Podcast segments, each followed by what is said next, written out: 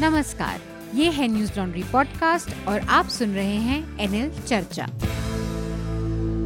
नमस्कार, मैं हूँ अतुल चौरसिया। आपका खर्चा, आपकी चर्चा हफ़्ता दर हफ़्ता। हम एक बार फिर से लेकर आए हैं न्यूज़ लॉन्ड्री का हिंदी पॉडकास्ट एनएल चर्चा।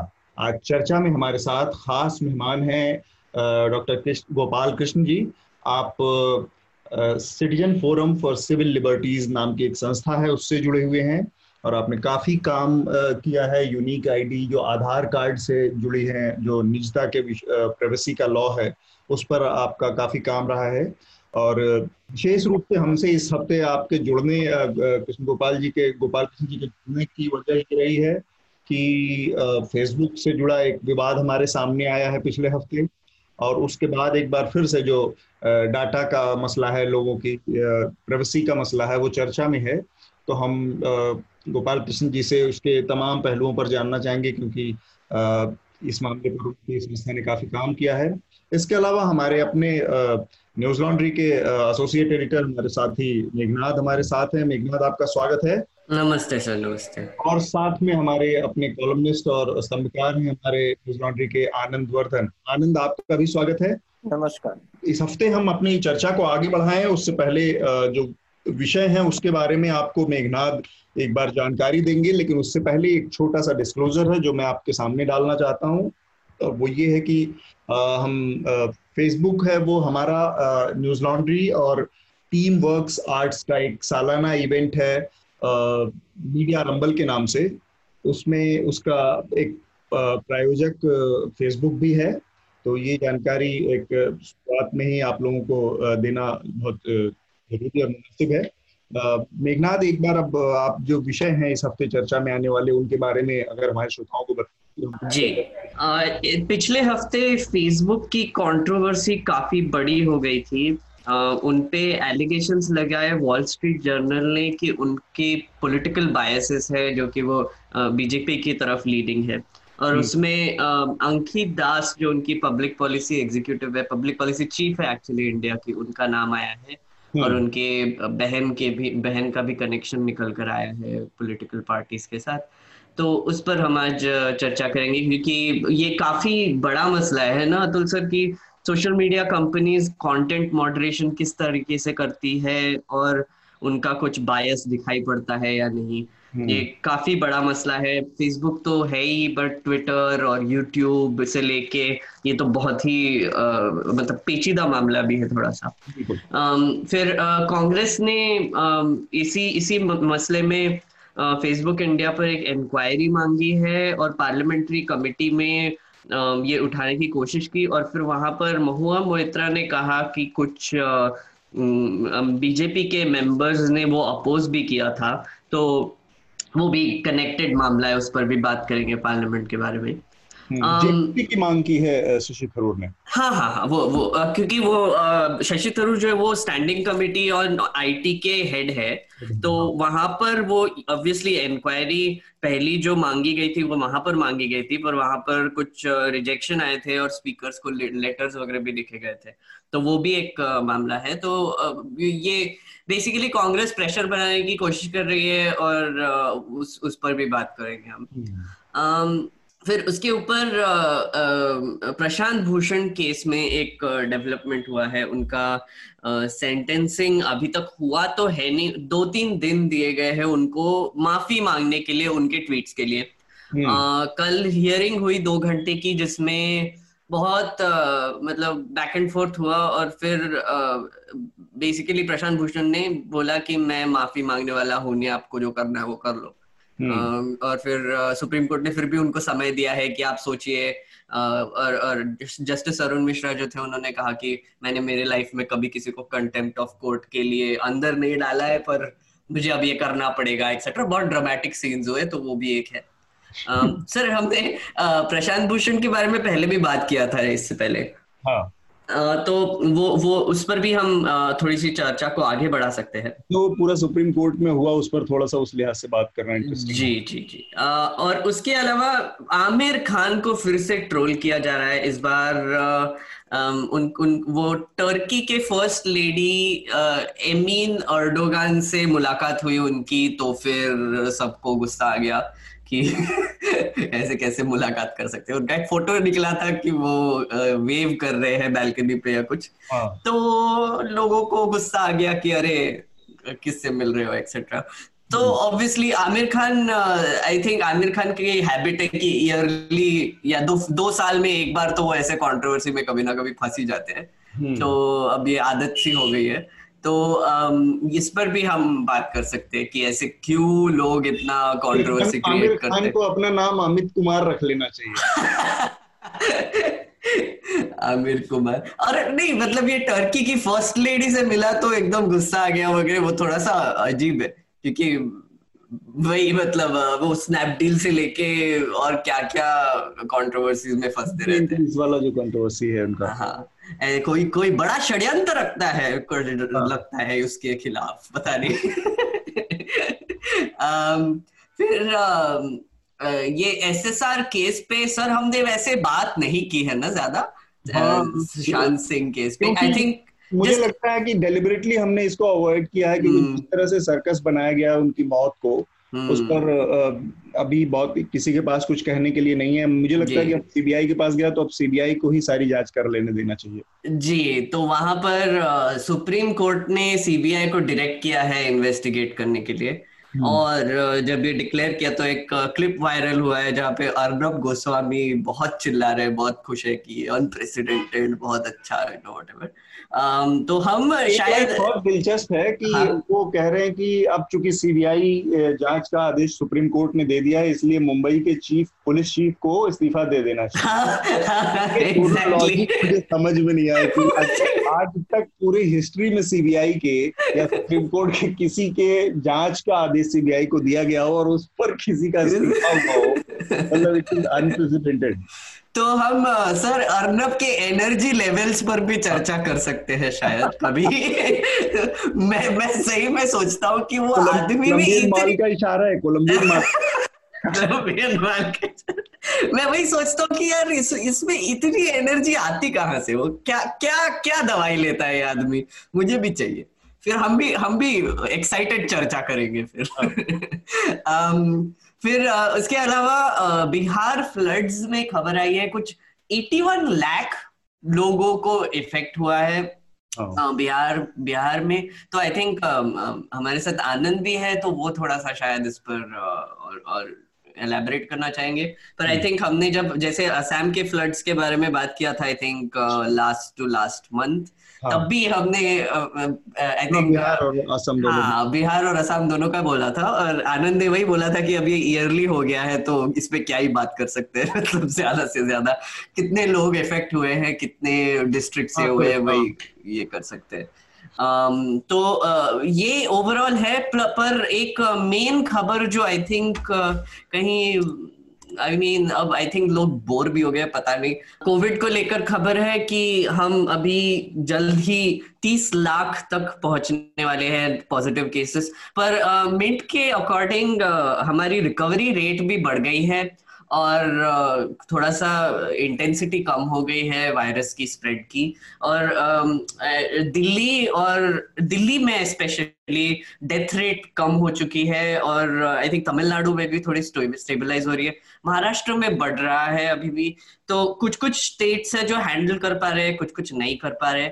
एक hmm. बहुत इंटरेस्टिंग खबर पड़ी सर मैंने um, कुछ uh, कल इंडियन um, एक्सप्रेस में आई थी कि एक स्टडी की गई थी हैदराबाद में हम्म। जहाँ पर यह पाया गया कि कुछ twenty sorry two point one two point five lakh लोग जो है उनको कोविड uh, हो सकता है पर वो डिटेक्ट नहीं हुए हैं हैदराबाद में और हाँ। उन्होंने कैसे किया वो सिवेज का एक सैंपल लेकर उन्होंने एक एस्टिमेट लगाया तो हम्म। लगभग उन्होंने कहा कि कुछ दस परसेंट पॉपुलेशन हैदराबाद की शायद सिम्टोमेटिक सॉरी एसिम्टोमेटिक हो सकती है इसलिए वो डिटेक्ट नहीं हुआ। तो मतलब आप इरादा ही लगा सकते हैं कि कितना वो वायरस ऑलरेडी भी स्प्रेड हो चुका होगा। हमको तो बस नंबर्स जो मिल रहे हैं वो बस रिपोर्टेड नंबर्स है। तो इस पर भी एक एक्चुअली फिर से हम एक रीलुक करेंगे आई थिंक सर बाद में। कि कोविड का सिचुएशन क्या है? आई थिंक तीस लाख क्रॉस करने के बाद एक बार बनता है। ठीक बात। Uh, एक छोटी सी और खबर है जिस पर जो नेशनल इंटरेस्ट लेवल की इस तरह की खबर है जिसमें कि सुप्रीम कोर्ट ने uh, जो पीएम केयर्स फंड बना था uh, उस पर अपना एक डिसीज़न दिया है। एक, एनजीओ है जो कि centre for public interest litigation जो कि प्रशांत भूषण की संस्था है। हम्म। जो जुडिशियल ट्रांसपेरेंसी और करप्शन जैसी चीज़ों के ऊपर काम करती है तो उसने एक पिटीशन दाखिल किया था सुप्रीम कोर्ट में कि किस तरह से ये जो पूरा एक नया फंड है इसको एनडीआरएफ के फंड में इसको ट्रांसफ़र कर दिया जाना चाहिए और इसको आरटीआई के दायरे में लाना चाहिए लेकिन इन दोनों चीज़ों से सुप्रीम कोर्ट ने मना किया है कि एक तो इसकी इसको एनडीआरएफ के फंड में नहीं डाला जा सकता क्योंकि हम्म। यह ट्रस्ट है और साथ में इसकी जानकारी देना ज़रूरी नहीं है। तो एक बड़ा महत्वपूर्ण पहलू है ये कि इसमें क्यों नहीं जाना चाहिए एक नया फंड सर एक एक था आई थिंक उन्होंने ये कहा है कि ट्रांसफ़र नहीं कर सकते पर ये जानकारी देने का आई थिंक रेज भी नहीं किया था। मतलब मेरे मैंने जितना पढ़ा कि ये जो ट्रांसपेरेंसी का जो मैटर था वो अभी तक मुझे नहीं लगता वो पिटिशन में था।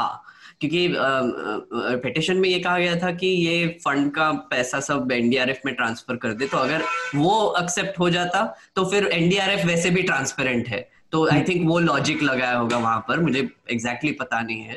पर I um, think uh, um, एक एक बहुत इंटरेस्टिंग uh, uh, ये आपने कहा कि प्रशांत भूषण की ऑर्गेनाइजेशन है। uh, प्रशांत भूषण पे जो केस चल रहा है वो तो साइड में चल ही रहा है। पर हाँ. उसके अलावा वो ऑलरेडी इलेक्टोरल बॉन्ड्स के चैलेंज में भी एक और पिटिशन फ़ाइल कर चुके हैं और ये हाँ. ऐसे काफ़ी इंपॉर्टेंट इश्यूज़ पे ये ऑर्गेनाइजेशन अभी uh, काम कर रही है ठीक बात तो हम अपनी चर्चा शुरू करते हैं जो कि पहला जो विषय है मुझे लग रहा है कि फेसबुक वाले ही मसले से हम अपनी बात को शुरू करते हैं आप सब लोगों ने जैसा कि मेघनाथ ने भी बताया कि एक अमेरिकी अखबार है वॉल स्ट्रीट जर्नल जिसने एक रिपोर्ट छापी इंडिया से रिलेटेड और उसमें इंडिया में जो फेसबुक की गतिविधियाँ हैं, उसके ऊपर रोशनी डालती है कि किस तरह से जो भारतीय जनता पार्टी जो कि सत्ताधारी दल है, उसके लोगों को एक तरह से जो हेट स्पीच फैलाते हैं, फेक न्यूज़ फैलाते हैं या लोगों को धमकियाँ देते हैं, इस तरह के लोगों को बीजेपी से जुड़े लोगों को संरक्षण दिया जा रहा है वहाँ पर या उनको किसी तरह की कार्रवाई नहीं उनके खिलाफ की जाती है। और दूसरे जो उसके विरोधी लोग हैं या भाजपा से असहमति रखने वाले हैं या विपक्षी दल हैं, उनके खिलाफ कार्रवाई की जाती है। ये लब्बुलवाब है, उसमें दो तीन बड़े नेताओं का नाम भी है, जिसमें राजा सिंह एक नेता है बीजेपी के, उनका ज़िक्र आया, अनंत हेगड़े का ज़िक्र आया, जो कि बेंगलोर से, साउथ इंडिया से बड़े नेता माने जाते हैं, भारतीय जनता पार्टी से जुड़े। तो हम अपनी चर्चा को शुरू करते हैं। सबसे पहला जो वाकया है, वो ये पिछले हफ़्ते हमारे सामने आया एक अमेरिकी अखबार, वॉल स्ट्रीट जर्नल ने एक रिपोर्ट प्रकाशित की है भारत और फेसबुक से जुड़ी, जिसमें ये बात सामने आई कि किस तरह से फेसबुक के ऊपर जो सत्ताधारी दल है, भारतीय जनता पार्टी है, उसके जुड़े लोगों को संरक्षण दिया जाता है और उससे जो, उसके जो नेता हैं या हेट स्पीच फैलाने वाले लोग हैं या धमकियाँ देने वाले लोग हैं, ऐसे लोगों के खिलाफ कार्रवाई नहीं की जा सक, की जाती है। दूसरे जो उससे असहमति रखने वाले, भाजपा से जुड़े असहमति रखने वाले लोग हैं, सामाजिक कार्यकर्ता हैं या विपक्षी दल के लोग हैं, उनके खिलाफ कार्रवाई की जाती है। तो इससे एक बड़ा विवाद पैदा हुआ और साथ में जो फेसबुक की सारी गतिविधि है भारत में या उसके कामकाज का जो तरीका है, उस पर बहुत सारे अब सवाल उठे हैं। तो एक तो ये कि मेरा पहला सवाल यही है कि हमने देखा था 2018 में जब कैम्ब्रिज एनालिटिका का स्कैंडल सामने आया था तब ये बात काफ़ी ज़ोर शोर से उठी थी और मार्क जकबर्ग जो कि फेसबुक के संस्थापक हैं उनको अमेरिकी कांग्रेस ने तलब किया था। और वहाँ पर यही तमाम सारी बातें आई थी कि किस तरह से डाटा जो उन्होंने शेयर किया कैम्ब्रिज एनालिटिका को बिना लोगों की जानकारी दिए। और उसके अलावा उसमें हिट स्पीच के भी आ, सवाल आए थे। मसलन जो म्यांमार के रोहिंग्या शरणार्थियों से जुड़े मसले थे उसके बारे में जो जो रवैया रहा पूरा फेसबुक का। वो बहुत ही निराशाजनक था, एक तरफ़ से, एक तरफा था। तो फेसबुक ने उस समय माफ़ी मांगी थी और इस तरह की चीज़ों से बचने की बात कही थी अमेरिकी कांग्रेस के सामने। अब ये सवाल होता है कि अमेरिका में जिस चीज़ के लिए वो माफ़ी मांग, मांगते हैं या करते हैं जिकरबर्ग भारत में उस तरह की गाइडलाइंस कम्युनिटी गाइडलाइंस का का पालन क्यों नहीं करता फेसबुक सबसे पहले गोपाल जी, आप ही से शुरू करते हैं।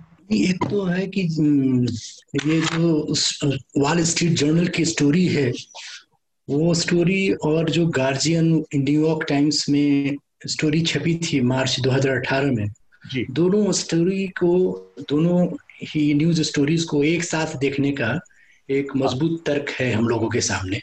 जी। क्योंकि दोनों अलग अलग समय में भले हुआ हो लेकिन दोनों एक ही कहानी का अलग अलग हिस्से हैं। तो आमतौर पे आंकड़ों का मोबिलाइजेशन फेसबुक कैम्ब्रिज एनालिटिका के ज़रिए जैसे किया जा रहा था उस प्रकार का मोबिलाइजेशन किसी पार्टी विशेष के लिए फेसबुक का करना वो ऐसा ही कैम्ब्रिज एनालिटिका के समय में भी दिखाई पड़ा था श्रीलंका में भी दिखाई पड़ा था।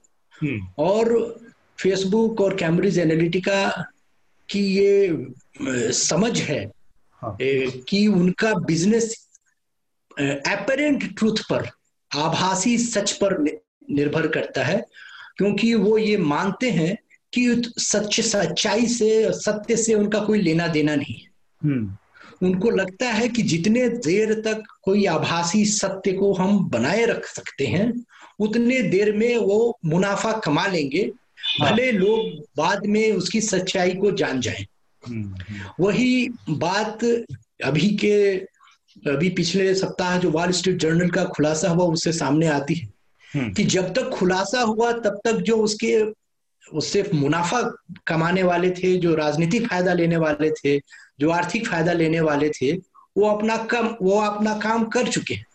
जी। तो ये एक महत्वपूर्ण बात है कि जो फेसबुक पिछली बार भारत में हस्तक्षेप कर रहा था फ्री बेसिक्स और नेट और इंटरनेट डॉट और के ज़रिए तो उसमें वो हार गया था। हम्म, उस प्रयास में हार गया था। जिस काम को वो डायरेक्टली करने में सक्षम नहीं हुआ उसी काम को फेसबुक इनडायरेक्टली करने का प्रयास कर रहा है और उसमें सफल हो रहा है। और साथ में उसका खुलासा हो गया कि वो सफल हो रहा है कि अपनी पिछली हार से फेसबुक ने भारत में जो उसकी हार हुई इंटरनेट डॉट ऑर्ग और फ्री बेसिक्स के जो मामला उन्होंने के दौर, मामला जो उठा था उसको लेकर के, उससे उन्होंने सबक सीखा और उन्होंने इस बात का प्रयास किया और सफल भी हुए उस प्रयास में कि जो भारत की पब्लिक इंस्टीट्यूशंस हैं, एक राजनीतिक दल, सत्तारूढ़ राजनीतिक दल, एक पब्लिक इंस्टीट्यूशन है, उन्होंने फेसबुक ने उसमें सेंधमारी की और जिस प्रकार से सेंधमारी की वो एक सिडक्टिव बर्गलरी है जिसमें उन्होंने सत्तारूढ़ पार्टी के सर्वोच्च नेता को ये कह करके वायदा किया जो अभी तक तो पूरा नहीं हुआ हम्म। जो जुकरबर्ग साहब ने खुद ही वायदा किया था कि वो उनके लिए क्लीन इंडिया मिशन का एक ऐप बनाएँगे जिससे कि क्लीन स्वच्छ भारत अभियान सफल हो जाएगा। तो जो भांति भांति के दावे किए गए वो बेसिकली सेडक्टिव सत्तारूढ़ पार्टी को सड्यूज करने के लिए किए गए और उनका जो मकसद था वो उसमें वो कामयाब हुए इस लाभ एक तो उठाने की मंशा दिखती है। एक और चीज़ इसमें है कि इसका जो एक थोड़ा सा मैं अपने श्रोताओं को बैकग्राउंड दे दूँ कि कैम्ब्रिज एनालिटिका असल में एक ऐसी कंपनी थी जो राजनीतिक दलों को पॉलिटिक कंसल्टेंसी देती थी, चुनावी इलेक्टोरल कंसल्टेंसी जिसे कहते हैं। चुनावों में उनके कैंपेन को चलाने का एक ठेका लेकर और उस अभियान को आगे बढ़ाती थी। और इसमें उसका जो हथियार था, उसमें एक साइकोलॉजिकल मैपिंग करते थे वो। साइकोलॉजिकल मैपिंग क्या होती है कि लोगों के जो सोचने, विचारने का तरीका है, उसको, उसका आकलन करके और फिर उसको सोशल मीडिया के माध्यम से उसको प्रभावित किया जाता था और फेसबुक उसमें सबसे बड़ा हथियार था क्योंकि अल्टीमेटली लोगों की जो सोच थी वो फेस फेसबुक के ज़रिए आती थी सोशल मीडिया पे सामने आती थी। वहाँ से उस डाटा को उठाकर और फिर उसी के आधार पर उनके ऊपर उस तरह के उनकी सोच विचार को बदलने वाली उनके हिसाब की खबरों की बम्बार्डिंग की जाती थी। इस तरह से targeted ads targeted ads targeted ad दिखाए जाते थे टारगेटेड कंटेंट से उनका सामना होता था। तो इस तरह से अमेरिकी चुनाव को प्रभावित किया गया ब्रेग्जिट को प्रभावित किया गया और भी अलग अलग अफ्रीकन देशों में कुछ चुनावों को प्रभावित किया गया। तो बहुत सारी चीज़ें इससे जुड़ी हैं।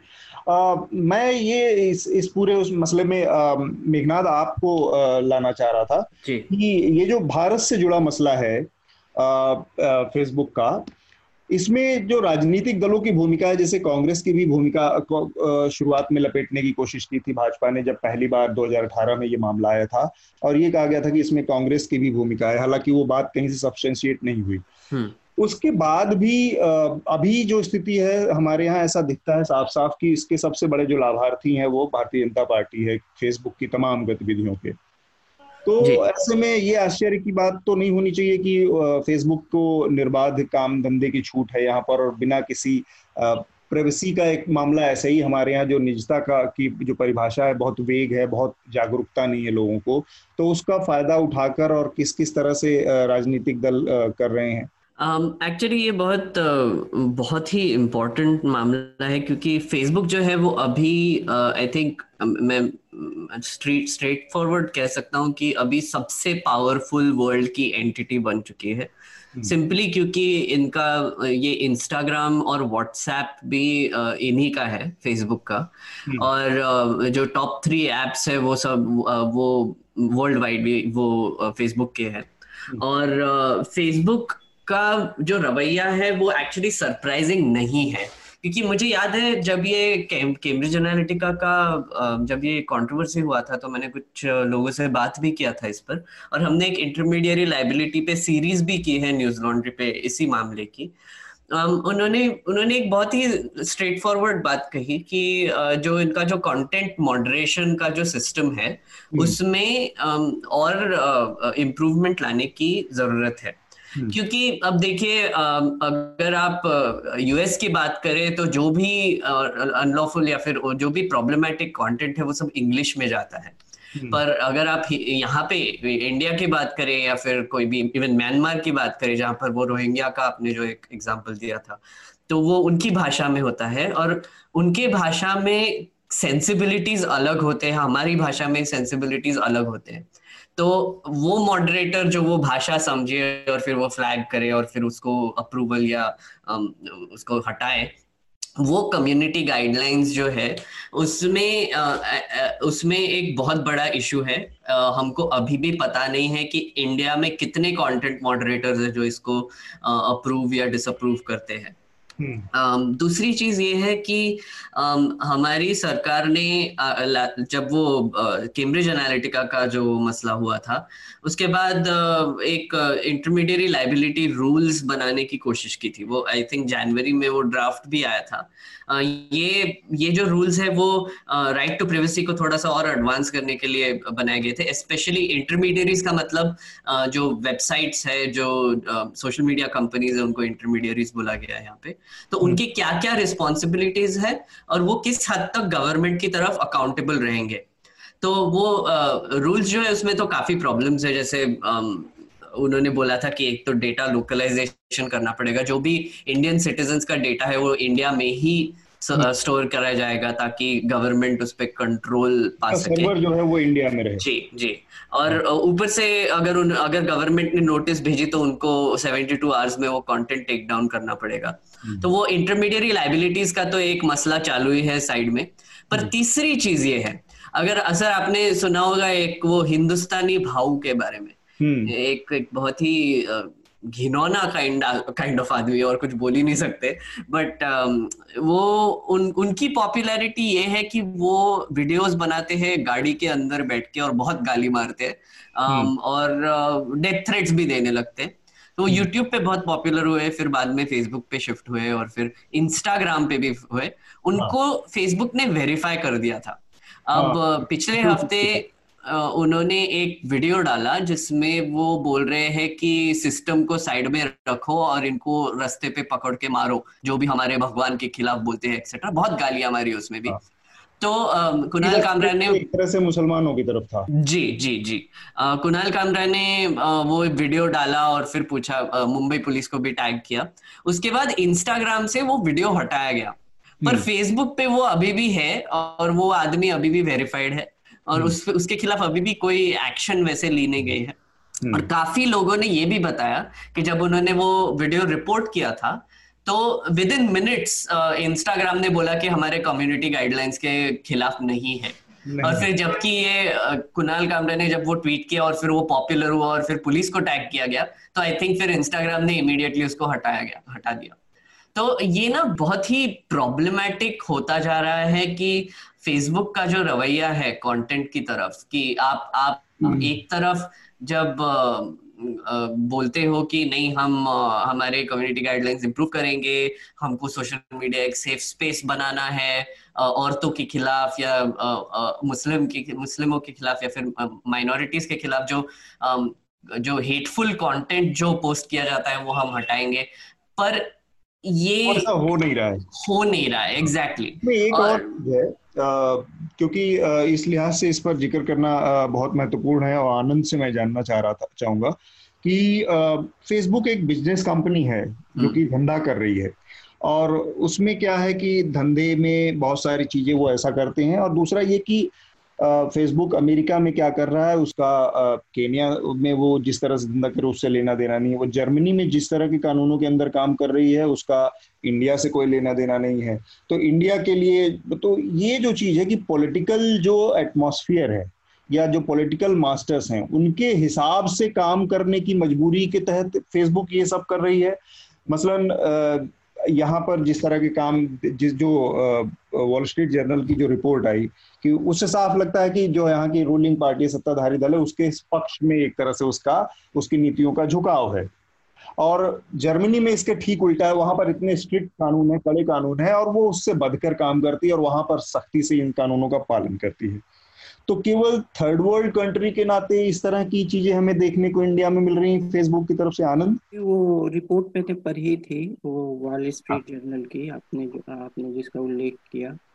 हम्म। आ, तो ठीक है एक समाचार पत्र के रिपोर्ट के आधार पे और वैसे भी सोशल मीडिया पर जो बहुत समय चूँकि मैं नहीं बिताता हूँ इसलिए मैं बहुत उस पर बड़े निष्कर्ष पर नहीं पहुंचूँगा लेकिन दो तीन बातें मैं कहूँगा हाँ. कि एक एक जो वो ट्विटर हो जो ट्विटर के प्रमुख ने कुछ महीने पहले या दो तीन महीने पहले कुछ सिलेक्टिव न्यूज़ को फैक्ट चेक करने का किया था या हम्म। फिर यहाँ हो जहाँ ऐसा ऐसा एक परसेप्शन या एक कुछ कर्मचारियों से बात करने के बाद एक समाचार पत्र ने रिपोर्ट किया है कि कुछ उसके पूर्वाग्रह हैं कुछ एक झुकाव है एक किसी या फिर दोहरे मापदंड हैं हम्म। तो आ, इन चीज़ों में एक ही चीज़ तो है कि जो उसके कंज्यूमर हैं उनको विद्यार्थी की तरह होना चाहिए और हाँ। जो उसमें संलग्न है वो भी विद्यार्थी की तरह हो हम्म। कि विद्यार्थी का कोई पूर्वाग्रह नहीं होना चाहिए कि आ, कि आप एक समझिए एक विद्यार्थी है जिसे परीक्षा में बैठना है उसके लिए हर वो पक्ष में हो या विपक्ष में हो हर अध्याय उसके लिए महत्वपूर्ण है हम्म। और उसकी उसी जो है मानसिकता से उसे कोई भी न्यूज़ या हो या कोई भी समाचार है उसको कंज्यूम करना है हम्म। जो फैक्ट चेकिंग है, जो फैक्ट चेकिंग है फैक्ट चेकिंग भी बहुत ही मासूम जो है धंधा नहीं है। तो फैक्ट चेकिंग के भी अपने पूर्वाग्रह हैं। अभी जो कुछ पाश्चात्य देशों में अध्ययन आए हैं, उसमें है कि उसका एक वामपंथी झुकाव है फैक्ट बहुत सारे फैक्ट चेकिंग साइट्स का।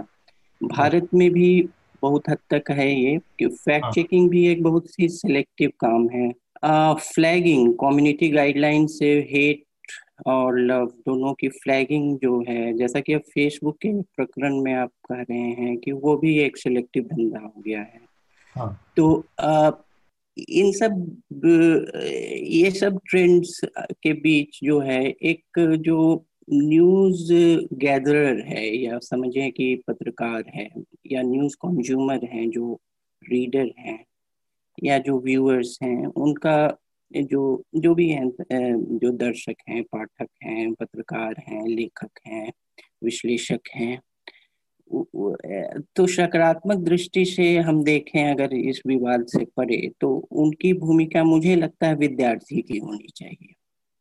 तो विद्यार्थी के लिए जो है हर पक्ष हर दृष्टिकोण महत्वपूर्ण है।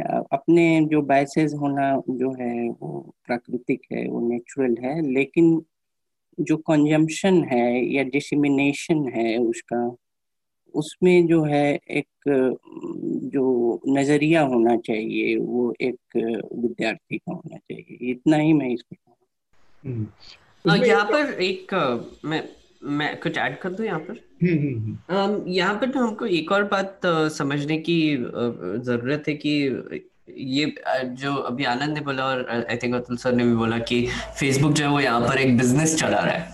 um, ये ये सही है क्योंकि um, अगर आप देखेंगे कोई भी सोशल मीडिया कंपनी जो कि एल्गोरिदम के बेसिस पे आपको कंटेंट दिखा रही है उनका एक ही ऑब्जेक्टिव है कि ज़्यादा से ज़्यादा समय लोग जो उनके कंज्यूमर्स है जो यूज़र्स है वो उनके प्लेटफॉर्म पे स्पेंड करें ताकि हम्म। वो उनको एड्स दिखा पाए या फिर कुछ डेटा कलेक्ट पाए और रेवेन्यू जनरेट कर पाए तो बिज़नेस ही है तो होता क्या है कि जैसे अगर आप कोई एक पर्टिकुलर बायस बायस माइंड से अगर कोई कंटेंट uh, डाल रहे हो या फिर लाइक like कर रहे हो या फिर रिएक्ट कर रहे हो तो वैसा ही कंटेंट आपको और दिखाया जाएगा। तो हम्म। अगर आप हेटफुल कंटेंट बहुत ज़्यादा देखते हो या फिर कोई ऐसे ऐसे पेजेस फॉलो करते हो जो बहुत सारा हेटफुल कंटेंट पोस्ट करते हो तो आपको और ऐसा हेटफुल कंटेंट दिखाया जाएगा। एल्गोरिदम वैसा ही डिज़ाइन किया गया है। ताकि आपके बायसेस जो है जो आपके वो री होते रहे और फिर आप वहीं पे बैठ के मतलब वहाँ पे देखते रहे वही कंटेंट को और फिर पैसा कमाते रहे फेसबुक उसमें एक चीज़ और है जहाँ से जो बात कह रहा था जी गोपाल जी आप कुछ कह रहे हैं। जी मैं एक बात ये फे, फेसबुक का जो तिजारत है जो व्यापार है जी। उसके संबंध में ये बात भी गौर करने वाली है कि फेसबुक कोई भी सर्विस टैक्स या इनकम टैक्स भारत सरकार को नहीं देता है। जी। हम्म। तो हम लोग रॉ मटेरियल्स हैं जिनके ऊपर वो अपना तिजारत कर रहे हैं। जी। दू, दूसरी बात जो पूर्वाग्रहों को लेकर के कही गई उसमें ये बिल्कुल स्पष्ट होना चाहिए जैसे सुकरात कहा करते थे कि आप हर शब्द जिसका अर्थ नहीं जानते हैं उसको सवाल के रूप में पूछिए पहले। हम्म। पूर्वाग्रह विचार और तर्क आधारित वक्तव्य तीनों एक ही चीज़ नहीं है। तर्क आधारित निष्कर्ष तर्क शून्य निष्कर्ष और तर्कहीन निष्कर्ष सा, सारे निष्कर्ष को एक ही तराजू पे नहीं तोला जा सकता है हम्म। अभी मेघनाथ जी बोल रहे थे साइकोलॉजिकल प्रोफ़ाइल का मसला हम्म। बहुत ही महत्वपूर्ण मसला है हम्म। क्योंकि 1984 में एरिक फ्रोम नाम कर एक मनोचिकित्सक मनोवैज्ञानिक थे उनकी बहुत फ़ेमस किताब भी है गेम्स पीपल प्ले वो इस लिहाज से भी बहुत महत्वपूर्ण थे कि वो शिष्य थे विलहम रेक जैसे मनोचिकित्सक के। उन्होंने एक अध्ययन किया था और वर्किंग क्लास ऑफ़ जर्मनी के ऊपर एक साइकोलॉजिकल सोशोलॉजिकल सर्वे किया था। तो उसमें उन्होंने पाया था बस दो तीन बातें उससे मैं रखना चाहूँगा हाँ। कि आमतौर पे समाज में दस प्रतिशत लोग हैं जो कि अधिनायक वाद के समर्थक होते हैं। जो हिटलर शाही के समर्थक होते हैं तानाशाही के समर्थक होते हैं। और पंद्रह प्रतिशत लोग होते हैं जो वो बिल्कुल चाहते हैं कि चीज़ों में सुधार हो, समाज में न्याय हो क्रांतिकारी तरीके से न्याय हो या सुधार के ज़रिए न्याय हो। और बाकी जो पचहत्तर प्रतिशत लोग हैं, उनके अध्ययन से ये निकला था वो एम्बाइवेलेंट रहते हैं मतलब वो न क्रांतिकारी है न ही तानाशाही का समर्थन में है। तो ये जो साइकोलॉजिकल प्रोफ़ाइल फेसबुक जैसे तिजारत में धंधे में जो एंटिटीज हैं डेटा के धंधे में इंफॉर्मेशन के धंधे में जो एंटिटीज हैं बिज़नेस एंटिटीज वो ये पचहत्तर परसेंट को ही टारगेट कर रही है। हम्म। मसला जिन जो पहले से ही न्याय पसंद है समाज में न्याय होना चाहिए कंप्रिहेंसिव न्याय होना चाहिए और जो मानते हैं कि तानाशाही होना चाहिए उनका तो पक्ष और उनका जो विचार है वो तो अपने निष्कर्ष पे पहुँच चुके हैं हाँ। असली मकसद उनका होता है फेसबुक जैसे सूचना व्यापारियों का कि वो कैसे पचहत्तर प्रतिशत को उस प्रकार से साधे कि उनके क्लाइंट्स चाहे वो बीजेपी हो या श्रीलंका की वो पार्टी हो उनको लिए उनको साध सके। ठीक बात। ये हम लोग इनको हम लोग उनके लिए सिर्फ़ साधने का म, म, म, के मकसद से हम लोग उपलब्ध हैं एक रॉ मटेरियल के रूप में। ठीक बात है। इसमें एक बहुत दिलचस्प चीज़ है मैं इसका ज़िक्र करना चाह रहा था कि एक बटाई पे खेती जो होती है हमारे एक मित्र हैं अभिषेक श्रीवास्तव उन्होंने इसको उससे जोड़ा और बहुत दिलचस्प तरीके से जोड़ा कि बटाई की जो खेती होती है तो उसमें जो मजदूर है या जो बटाई पर काम कर रहा है वो अनाज के हिस्सेदारी पर तो बहस कर सकता है खेत के मालिक से। लेकिन खेत पर उसका कोई दावा नहीं हो सकता। खेत पर जिस दिन दावा करेगा उस दिन वो अपनी मजदूरी से भी जाएगा और अपनी बटाई के उससे भी जाएगा। अब दिक्कत फेसबुक के साथ है कि फेसबुक ने आपको मंच दे दिया है हालाँकि उसने कभी उसका ये दावा नहीं रहा कि वो आपको समाजवाद समता लोकतंत्र अभिव्यक्ति और इस सब का पहरुआ बनेगा या उस सबको आपको मुहैया कराएगा। उसने धंधा करना था वो धंधा कर रहा है। और वो बनना भी नहीं चाहिए हाँ वो बन अब दिक्कत बस इसमें ये है और यही इसीलिए मेरा वो सवाल था कि आप तीसरी दुनिया के देश से कुछ व्यवहार करेंगे? अमेरिकी सीनेट में जाके अमेरिकी कांग्रेस में जाके आप माफ़ी मांग लेंगे। जर्मनी में आप पूरी तरह से लॉ अबाइडिंग उस एंटिटी के तौर पे काम करेंगे। हम्म। और हिंदुस्तान में या इस तरह की जो कंट्रीज़ है जहाँ पे डेमोक्रेटिक इंस्टीट्यूशन उस तरह से पावरफुल नहीं है जहाँ पर सत्ताधारी दल की एक बहुत वो है एक प्रभाव है उस तरह का वहाँ पर आपका रवैया एकदम से उस नतमस्तक वाला रहेगा। तो ये जो अंतर है फिर ऐसे में कांग्रेस की या शशि थरूर की जो मांग थी कि जेपीसी की जाँच होनी चाहिए ज्वाइंट पार्लियामेंट्री कम से कम कांग्रेस की जो पेशी थी, उसके, उस स्तर की हमारे यहाँ जेपीसी ही है, उतनी पावरफुल तो जाँच वही कर सकती है। तो उस जाँच से फिर क्या बचना? क्यों बचना? सर यहाँ पर एक एक एक्चुअली दो दो इम्पोर्टेंट मसले हैं। एक तो आपने कहा वो बिल्कुल सही है ये ये कंपनीज़ का बस फेसबुक की नहीं पर ट्विटर का आप एक एग्जांपल देख लीजिए। ट्विटर पे आप अगर आईटी सेल्स को जो पॉलिटिकल आईटी सेल्स है उनके बिहेवियर को अगर आप देखेंगे हम्म। तो वो क्या करते हैं कि कुछ फेक अकाउंट्स बनाते हैं और ट्वीट्स कॉपी करके पेस्ट करते हैं ताकि वो ट्रेंड हो जाए। तो ये एक्चुअली बहुत इंटरेस्टिंग हुआ कि चाइना रशिया और अमेरिका में जब ये हुआ अभी रिसेंटली जब ये ट्रेंडिंग करने की कोशिश की या फिर ऐसे कॉपी पेस्ट करने की कोशिश की तो ट्विटर ने एक्शन लेके वो अकाउंट्स को एकदम एक स्ट्रोक में कुछ एक एक लाख एक से दो लाख अकाउंट्स को जस्ट डिसेबल कर दिया और हम्म। और वो कर सकते हैं ऐसा हम्म। क्योंकि उनको दिखाई दिया कि वो एक ऐसा पैटर्न है जो मैनिपुलेटिव पैटर्न है पर इंडिया में अगर आप देखेंगे तो रोज आपको ऐसे ट्रेंड्स दिखेंगे जहाँ पर ये कॉपी पेस्टिंग किया जा रहा है और फिर हाँ. इसको एक इशू बनाया जा रहा है। और ये होता क्या है कि हम इसको शायद ऐसे ही डिसमिस कर दे कि अरे ये तो सब बस ट्विटर पे ही हो रहा है। पर होता क्या है कि न्यूज़ चैनल्स हाँ। जी हाँ जी बट बट होता क्या है कि अभी ना न्यूज़ चैनल्स के लिए बहुत इजी पड़ गया है ये। कि जो भी ट्विटर पे ट्रेंड करेगा उसको उठा के वो इशू बना देंगे और फिर वो नेशनल इशू बन जाएगा। फिर उस पर हज़ार रिएक्शन आएँगे हज़ार लोग बात करेंगे उस पर बहुत कॉन्ट्रोवर्सी बढ़ जाएगा। वो सब होता है।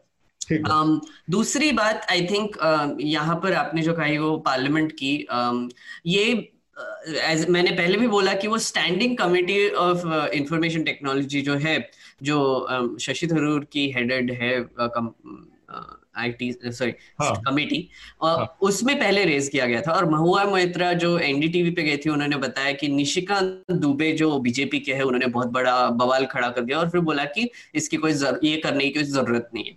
हम्म। दूसरा इसी साइमल्टेनियसली एक और चीज़ हुई कि हमारे आईटी मिनिस्टर रविशंकर प्रसाद ने एक ट्वीट किया था कि जब राहुल गांधी ने ये वॉल स्ट्रीट जर्नल का आर्टिकल शेयर किया और मांगा कि इस पे इन्वेस्टिगेशन होना चाहिए। तो उन्होंने बोला कि ये जो कैम्ब्रिज एनालिटिका में जिनका नाम आया है उनकी क्या राइट होती है इन्वेस्टिगेशन मांगने के लिए? तो फिर हम्म। मतलब बेसिकली वही टैक्टिक की अगर कोई उनकी गलती निकाले तो कांग्रेस पे फिर से लेके और बोला कि हाँ, उसमें खैर कोई सब्सटेंशिएट नहीं हुआ है कांग्रेस का।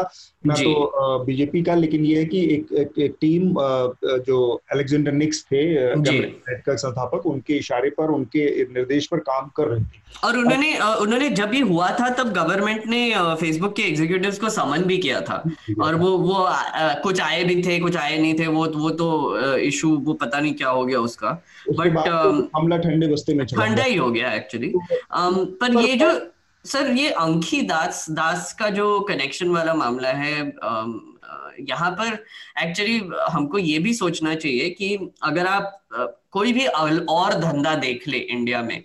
Um, uh, कोई भी बिल्डर का धंधा देख लो या फिर कोई भी और बिज़नेस देख लो एक्सेट्रा तो वहाँ पर एक एलिमेंट होता है जहाँ पर वो ये चाहते हैं कि उनका एडमिनिस्ट्रेशन के साथ जो रिलेशनशिप uh, रहे वो अच्छा रहे अच्छा।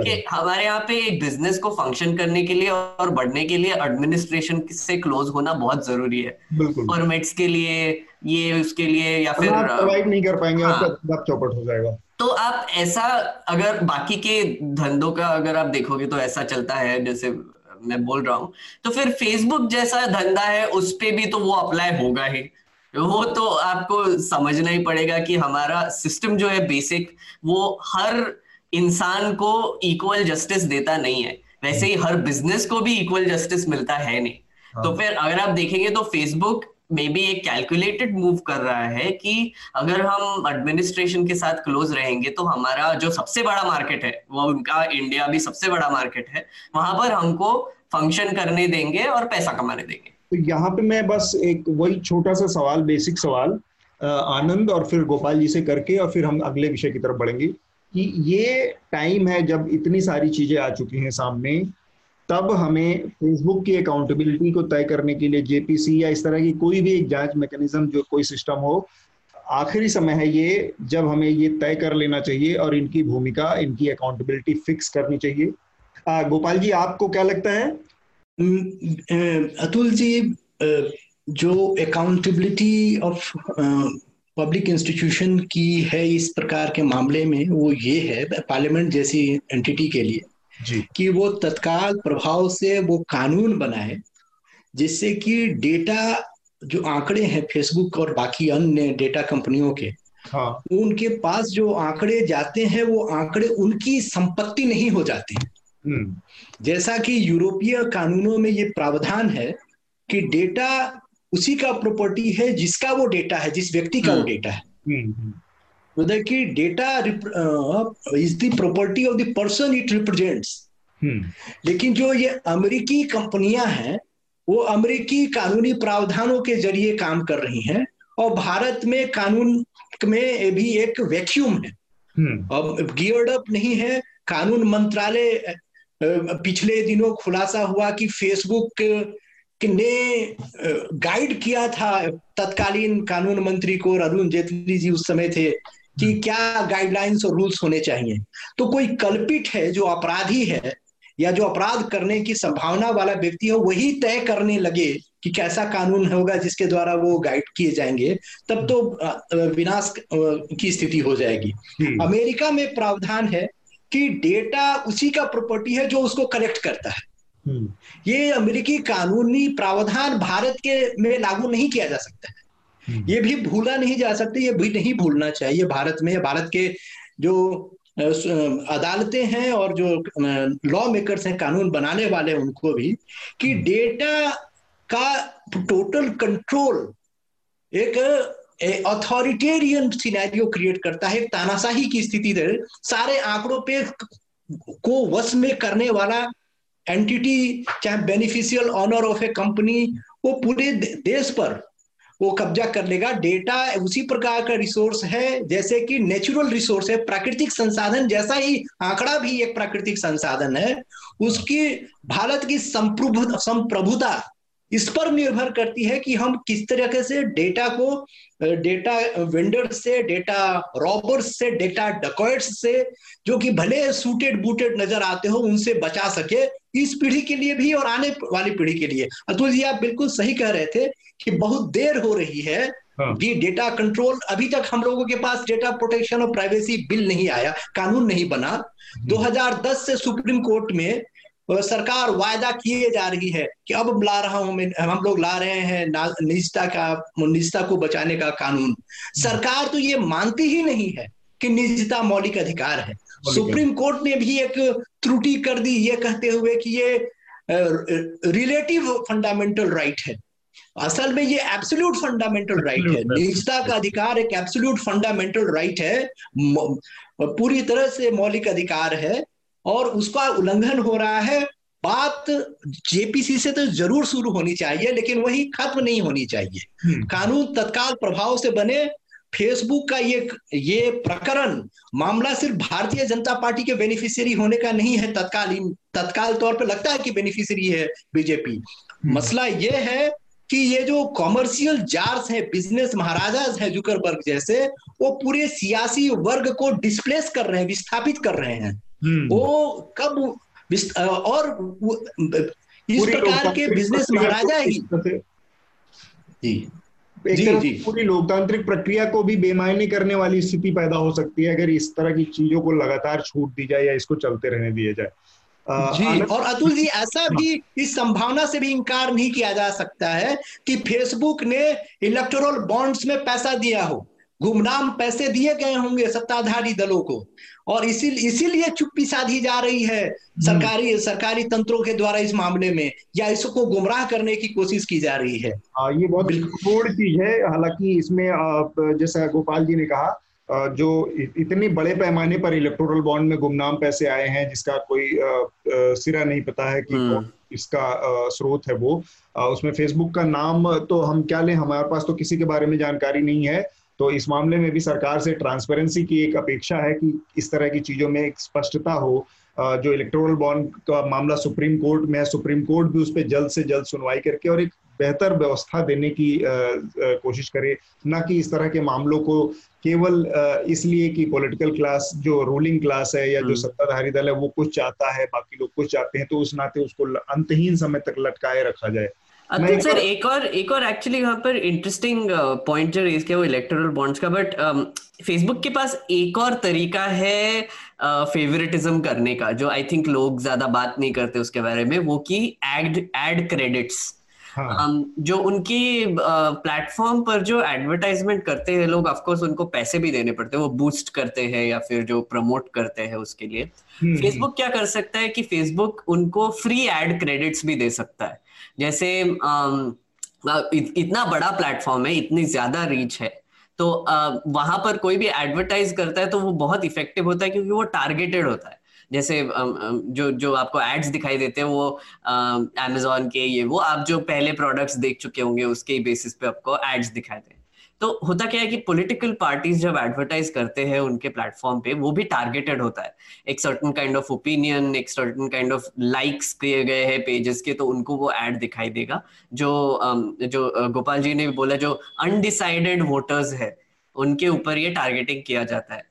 तो फेसबुक क्या कर सकता है कि इंस्टेंट वो उनको फ्री में ये एड क्रेडिट्स दे सकता है कि आप एडवर्टाइजमेंट कीजिए और हम आपको चार्ज नहीं करेंगे। तो उनको एक अनड्यू एडवांटेज भी मिल जाता है कि अच्छा मतलब वो ज़्यादा ऐड कर सकते हैं, ज़्यादा लोगों तक पहुँच सकते हैं। तो वो भी एक तरीका है और फेसबुक की यूज़ करता है। मतलब पोलिटिकल पार्टीज़ को देता है या नहीं, वो मैं नहीं बोल सकता, पर वो कंपनीज़ को और ऑर्गेनाइजेशंस को ज़रूर एड क्रेडिट्स देते हैं तो वो एक पॉसिबिलिटी है।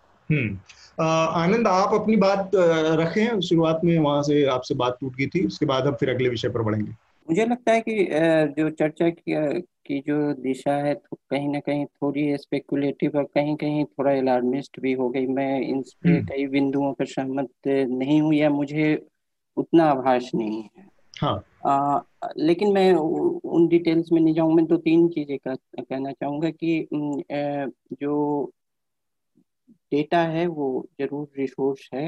डेटा इज़ न्यू ऑयल ये कहा जा रहा है और आ, ये लेकिन मेरे ख्याल से इसे जो अंत में इसका जो सबसे बड़ा संरक्षक होगा वो विविधता होगी। विविधता होगी उसमें जो अलग अलग प्लेटफॉर्म्स उभरेंगे या अलग अलग जो प्लेटफॉर्म्स में जैसा कि मेरा सीमित अनुभव जो फेसबुक पे है मुझे उतनी एक रूपता दिखती नहीं है। मुझे लगता है कि विविध पोस्ट उस पर आते हैं। आ, मुझे लेकिन मैं मैंने शुरू में ही कहा मैं बहुत सीमित समय वहाँ देता हूँ। तो हम्म। और दूसरी बात है कि पूर्वाग्रहों की या तर्कों की कोई हैरारकी में एक बौद्धिकता का इंजम्पन है कि कुछ उत्कृष्ट बौद्धिकता है कुछ निम्न बौद्धिकता है मैं मेरे ख्याल से वो फैक्ट्स की ओर नहीं ले जाता है तीसरी बात है कि जो सामाजिक मनोविज्ञान है एल्गोरिथम का या ये का उसमें एक बात जो कि मैं फेसबुक से उतना संबंधित नहीं एक जनरल में बता रहा हूँ कि जो हेट है और लव है या जो भी है, ये सब बहुत ही व्यक्तिगत भावनाएँ हैं। मैं उसके लिए थोड़ा सा दूसरे शब्द यूज़ करूँगा मैलिस मैं कहूँगा एक ये मोरल अनएसेबिलिटी की, कि जिसे आप नैतिक रूप से जिस पर हमला ही नहीं कर सकते हैं ऐसा एक एक्सट्रीम बाइनरी पोजीशंस ले लिया जाता है हेट एंड लव में। वो किसी भी तरह का हो, वो सांप्रदायिक हेट हो या कोई आइडियोलॉजिकल हो या कुछ हो हम्म। तो आ, जो बातचीत में मेरे ख्याल से जो आ, इस विषय पर विश्लेषण में ज़्यादा थोड़ा नुएंस लाने के लिए जो है ज़्यादा स्पेसिफिक होकर एक एक केस को लेना ज़्यादा आवश्यक है और जो हम्म। इसका इसके इसके जो प्रावधान बने जो भविष्य में नियम बनेंगे या जो भी कानून बने वो स्पेसिफिक केसेस को मेरे ख्याल से ज़्यादा लें।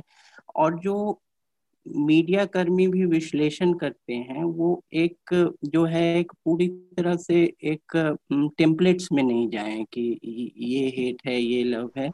मेरे ख्याल से स्पेसिफिक केसेस में और क्योंकि हेट एंड लव जो है आम आदमी के आम आदमी के नज़रिए से देखिएगा तो बहुत ही बहुत ही प्राइवेट इमोशंस हैं। हम्म। लेकिन मैलिस है या ये या एफेक्शन है या थोड़ा सा जिसको बाइल करते हैं वो वो मेरे ख्याल से इसके लिए ज़्यादा उपयुक्त अभिव्यक्ति ठीक बात है। आ, हम अपने मेरे ख्याल से इसके तमाम पहलू और भी अभी सामने आएँगे और उस पर हम आगे भी ए, ए, एक बात मैं और जोड़ना चाह रहा था जी।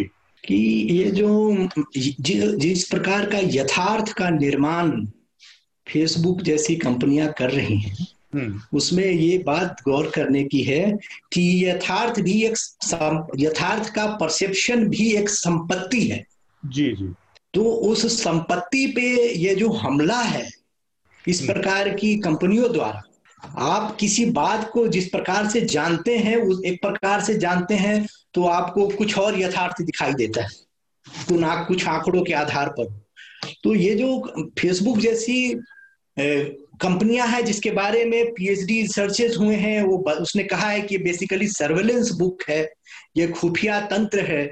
इस प्रकार की बातों को जेपीसी या पार्लियामेंट की कमिटीज को एग्जामिन करना चाहिए अन्य देशों की कमिटीज ने एग्जामिन किया है हम्म। अपने देश की भी संसदीय समिति सूचना प्रौद्योगिकी ने इंफॉर्मेशन टेक्नोलॉजी ने फरवरी 2014 में एक रिपोर्ट रखी थी जो कि अभी भी बहुत ही महत्वपूर्ण है हम्म। क्योंकि वो बहुत खुलासे करती है उस रिपोर्ट में कहा गया है parliamentary committee on information technology की फरवरी 2014 की रिपोर्ट में कि meta data Bharat sir, Bharat का भारतवासियों का और भारत के सारे जनप्रतिनिधियों का और मंत्रियों का मेटा डेटा विदेशी कंपनियाँ उठा रही हैं और भारत सरकार के पास कोई तरीका नहीं है कि वो उस पर रोक लगाए वो कहती हैं कि जब रियल डेटा को कर, जब कर, रियल कंटेंट को वो लोग रिकॉर्ड करना शुरू करेंगे तब हम ऑब्जेक्शन करेंगे। ये तो वही बात हुई कि एक उर्दू के शायर को वो बात समझ में आ गई लेकिन हमारे लॉ मेकर्स को समझ में नहीं आती कि मेटा डेटा वही लिफाफा है जो क्या वो लिफाफा है जिसका मजमून लोग भाप लेते हैं उसको देख कर ही हम्म। तो ये जो रियल कंटेंट के ऊपर ऑब्सेशन है भारत सरकार का और संसद के में बैठे लोगों का कि हमको, जब हमारा रियल कंटेंट रिकॉर्ड होगा, तभी हम उसको सर्वेलेंस मांगेंगे। विदेशियों, संस्थाओं के द्वारा, कंपनियों के द्वारा खुफिया नगाह रखी जा रही है भारतवासियों पर और भविष्य के प्रधानमंत्रियों पर और मंत्रियों पर और यहाँ के फौजी अधिकारियों पर। उस पर नकेल कसने के लिए वो जो फरवरी 2014 की रिपोर्ट है, वो बहुत ही महत्वपूर्ण है। उस पर भी जेपीसी को नज़र डालनी चाहिए यदि बनती है थोड़ा सा हम समय की उसका ध्यान रखते हुए हम अगले विषय की तरफ़ बढ़ते हैं जो कि प्रशांत भूषण का मामला है और सुप्रीम कोर्ट में ने उनके खिलाफ अवमानना की कार्रवाई की है और उसमें दोषी ठहराया है। कल यानी कि 20 तारीख को इस मामले में 20 अगस्त को इस मामले में सजा सुनाए जाने का दिन था लेकिन काफ़ी बहस हुई बहुत अच्छी दिलचस्प लंबी चौड़ी बहस हुई सुप्रीम कोर्ट में। और उसके बाद सुप्रीम कोर्ट ने इस मामले में प्रशांत भूषण को दो से तीन दिन का समय दिया है विचार करने का कि वो इस मामले में, में माफ़ी मांग लें ताकि इस मामले को खत्म किया जा सके वरना उसके बाद वो सजा सुनाएगी सुप्रीम कोर्ट। आ, लेकिन प्रशांत भूषण का एक लंबा एक एक, एक पेज का करीब स्टेटमेंट इस मामले में आया है। उन्होंने साफ़ कर दिया है कि उनके विचार उनकी राय बदलने वाले नहीं है। उन्होंने जो कुछ भी किया देश के नागरिक के जो की जो ज़िम्मेदारी है उस उस ज़िम्मेदारी के भाव के तहत किया है। इसलिए वो किसी तरह की माफ़ी नहीं मांगेंगे। अब ये ऐसे में एक बड़ी अजब सी स्थिति पैदा हो गई है। ऐसा दिख रहा है कि सुप्रीम कोर्ट ने अवमानना के मामले में जैसा कि तमाम हमने देखा जुडिशियल कम्युनिटी से जुड़े लोग इससे जुड़े लोगों ने भी कहा कि सुप्रीम कोर्ट को इस तरह की कार्रवाई से बचना चाहिए था या कम से कम कंटेम्प्ट की कार्रवाई तक नहीं जाना चाहिए था। ऐसा लग रहा है कि सुप्रीम कोर्ट किसी तरह से इस मामले को निपटाना चाहता है और वो इस मामले में अपनी छवि भी बनाए रखना चाहता है या अननेसेसरी एक एक ऐसी सजा देकर या ऐसी सजा के प्रशांत भूषण को देकर अपने ऊपर आने वाले किसी भी भविष्य में किसी भी लाछन से बचने की भी एक कोशिश है इस फैसले के तहत, या फिर एक जिसको कहते हैं न निगलते बने ना उगलते बने, ऐसे इतना कदम आगे बढ़ा दिया सुप्रीम कोर्ट ने, आनंद? एक टकराव से बचने का तो उच्चतम न्यायालय का मूड लग रहा है कि जो जो इसका जो प्यूनिटिव कोर्स है, जो दंडात्मक कार्रवाई है, उससे बचा जाए। और प्रशांत भूषण जो है इससे जो है एक जो ब्राउनिंग ब्राउनी पॉइंट्स गैदर करने का स्टेज है एक ब्रिंकमैनशिप का प्लेटफॉर्म उन्हें मिला है। आ, मेरे ख्याल से ये बिल्डअप जो है काफ़ी समय से है दो चार सालों से है कि ये उस स्टेज पे अब आया। और ये उनका क्षण है ब्रिंकमैनशिप का उससे वो पीछे नहीं जाना चाह रहे हैं। तो आ, अब देखिए दो तीन दिन बाद क्या निपटारा होता है। आ, अगर ए, मेरे ख्याल से एक रेफरेंस जो है एक एक तरह का सम्मान न्यायालय का एक संस्था के रूप में एक व्यक्तिगत जो न्यायाधीश है उनके रूप में नहीं लेकिन एक संस्था के रूप में एक वह आवश्यक है उसमें कुछ शब्दों से बचा जा सकता है। और कुछ ए, ए, एक दो ट्वीट मुझे भी आपत्तिजनक उनके लगे लेकिन वो दंड के अधिक के हकदार हैं कि नहीं इस पर मैं सहमत नहीं हूँ और इस पर शायद न्यायालय भी एक मत नहीं है। आनंद कौन से ट्वीट स्पेसिफिकली अगर आप बता सके तो जैसे कि उनका ये जिस कि वो मोटरसाइकिल वाला चीफ जस्टिस ऑफ़ इंडिया पर जो ट्वीट था हम्म। वो वो वो ठीक नहीं था कि पहली बात कि वो मोटरसाइकिल चला नहीं रहे थे वो स्टैंड पर लगी थी। हाँ। दूसरी बात यह कहना कि वो किसी नेता के मदद से की गाड़ी है और उससे एक जो संकेत जाता है कि उनकी समीपता है उस नेता से। इसमें एक चीज़ आनंद है मैं इसमें हस्तक्षेप कर रहा हूँ थोड़ा सा।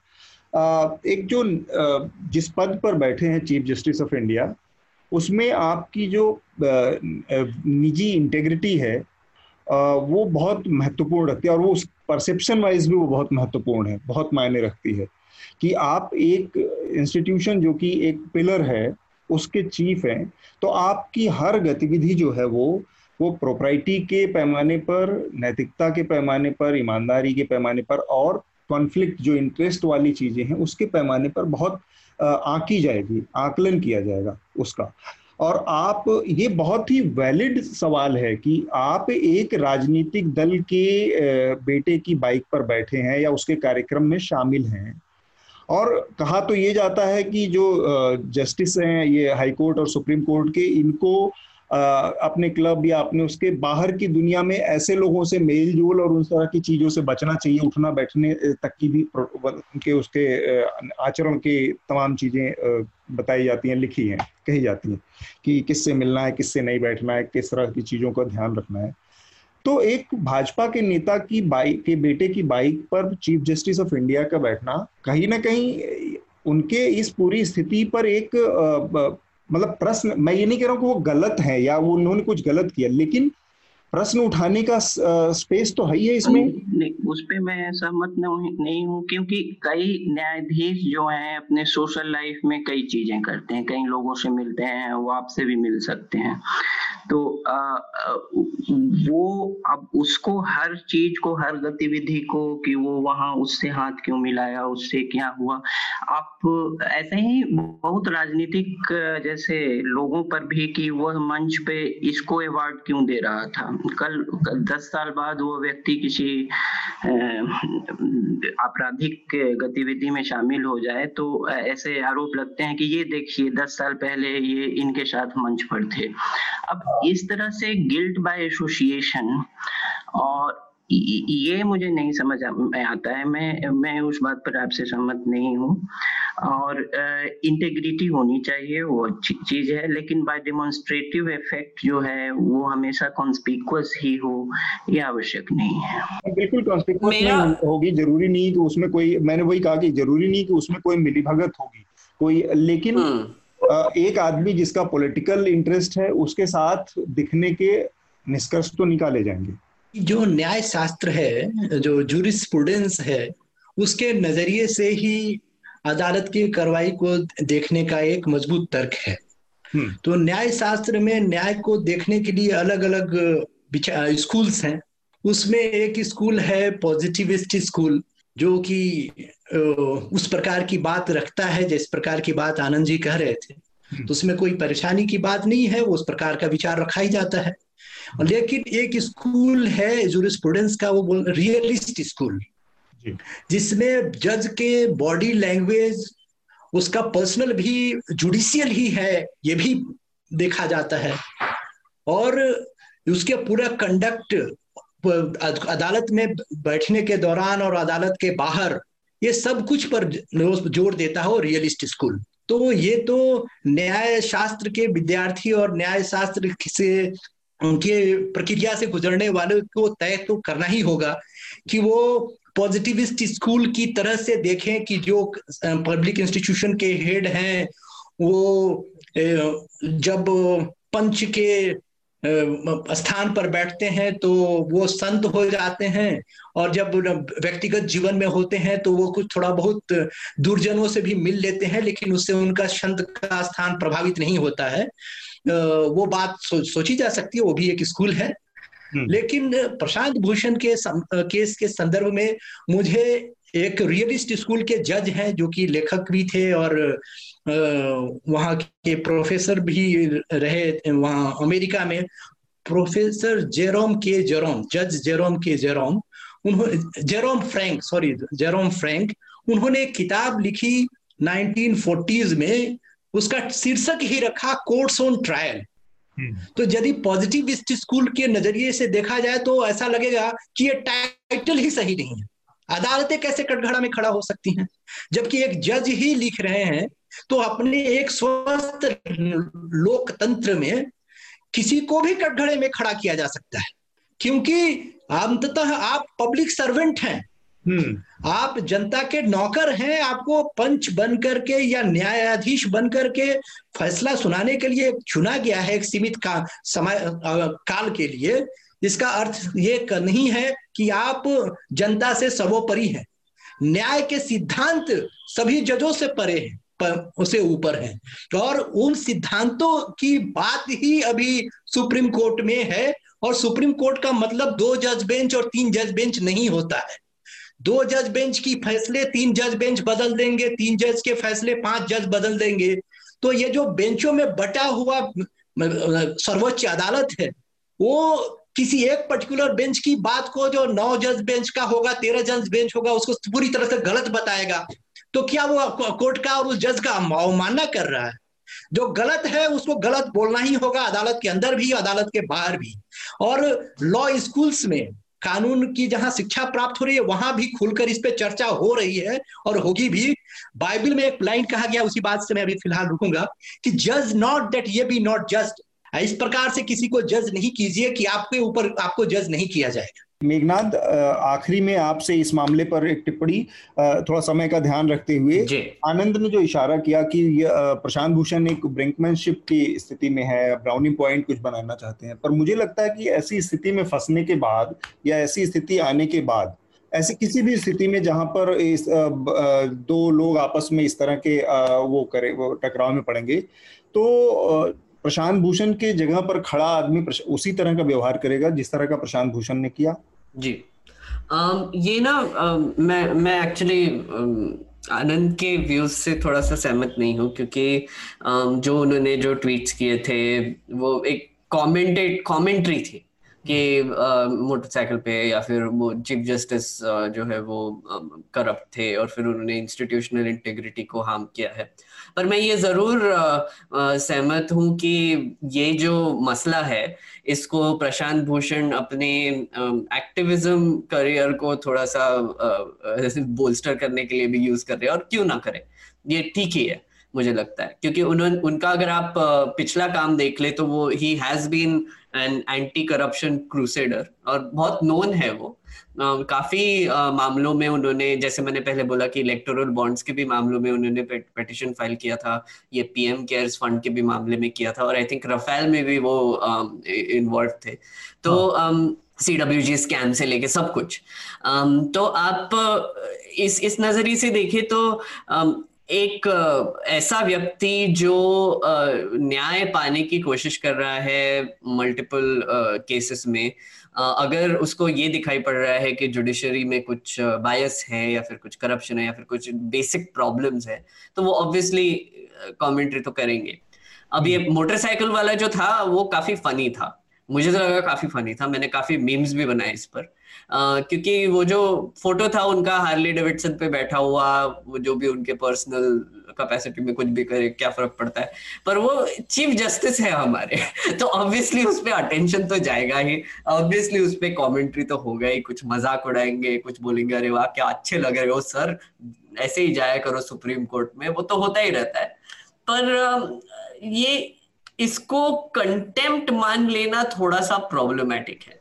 एक तो कंटेम्प्ट ऑफ़ कोर्ट जो uh, जो प्रोसीजर uh, है वो होना ही नहीं चाहिए।